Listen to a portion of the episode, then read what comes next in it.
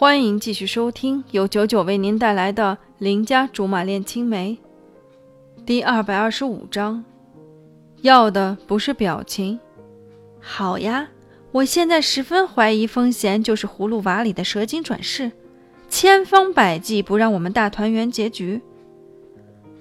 好吧，你走不走是你的事情，我也收到通知了，麻烦你该干嘛干嘛。这里是医院，不方便跟你说话。你不怕影响别人休息，我还怕呢。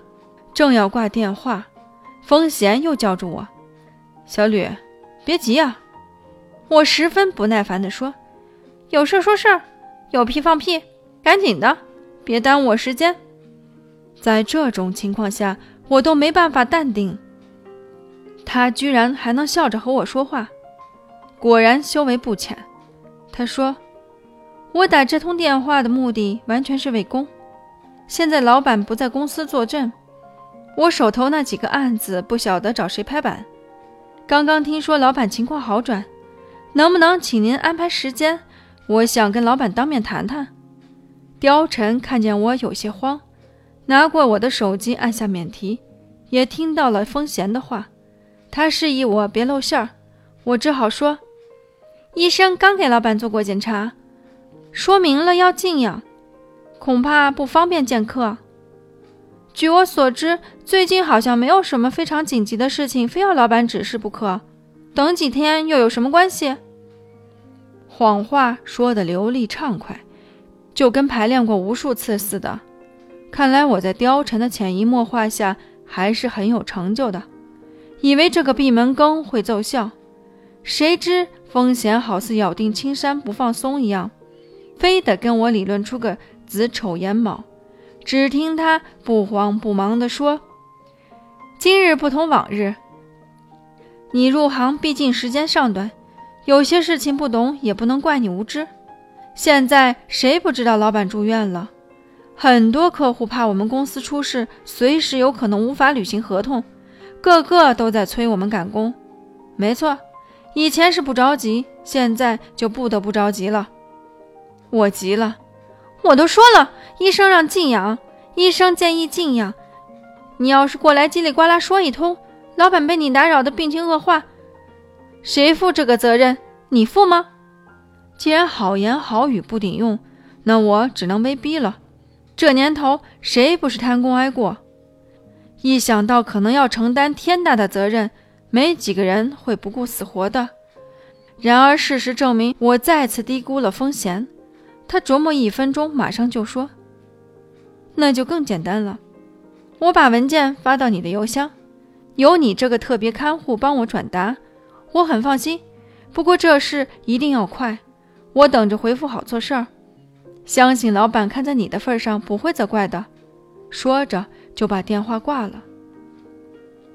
我真是被风贤逼得走投无路，只能向貂蝉投去求救的目光。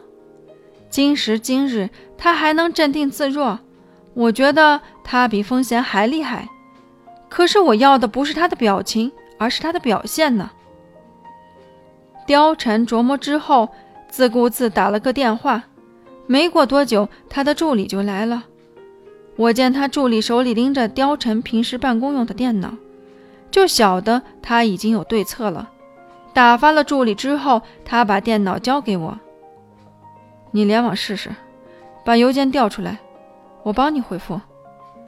看样子他是想替刁叔叔做枪手，其实我心里还挺高兴的，至少他肯管刁叔叔的事情了。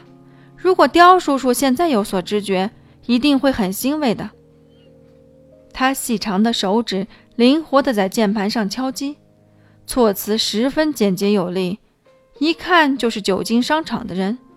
有刁叔叔七八分的派头，这样我就放心了。要是换做我的话，一准儿会露馅儿。你不生刁叔叔的气了？他的手停了停，几秒之后又飞快开始打字。